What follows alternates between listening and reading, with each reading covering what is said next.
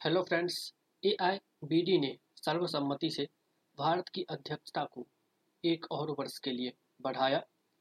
प्रतिष्ठित एशिया प्रशांत प्रसारण विकास संस्थान में भारत की अध्यक्षता को एक वर्ष के लिए और बढ़ा दिया गया है। नई दिल्ली में आयोजित संस्थान के दो दिवसीय आम सम्मेलन में एआईबीडी सदस्य देशों द्वारा सर्वसम्मति से यह निर्णय लिया गया।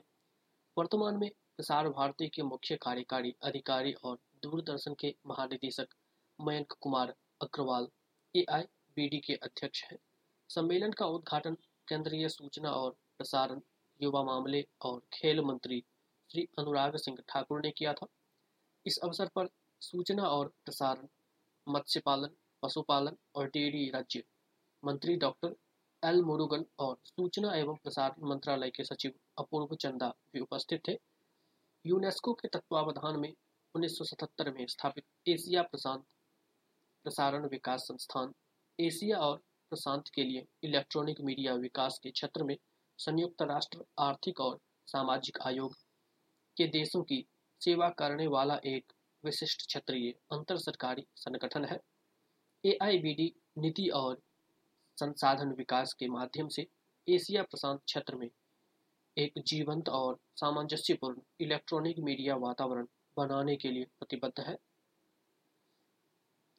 एआईबीडी के वर्तमान में 26 पूर्ण सदस्य है, जिसमें 43 संगठनों का प्रतिनिधित्व है और 50 संबद्ध सदस्य संगठन है।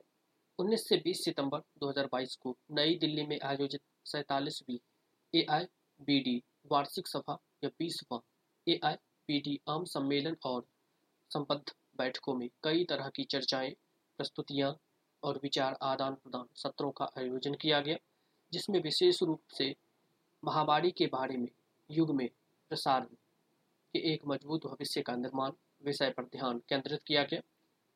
सहकारी गतिविधियों और विनिमय कार्यक्रमों के लिए एक पंचवर्षीय योजना को भी निश्चित किया गया। सभी भागीदार देशों और सदस्य प्रसारकों ने एक स्थायी प्रसारण वातावरण नवीनतम प्रौद्योगिकी जानकारी, उच्चतम विषय वस्तु निर्माण, विभिन्न सहकारी गतिविधियों के लिए संयुक्त रूप से कार्य करने का संकल्प लिया।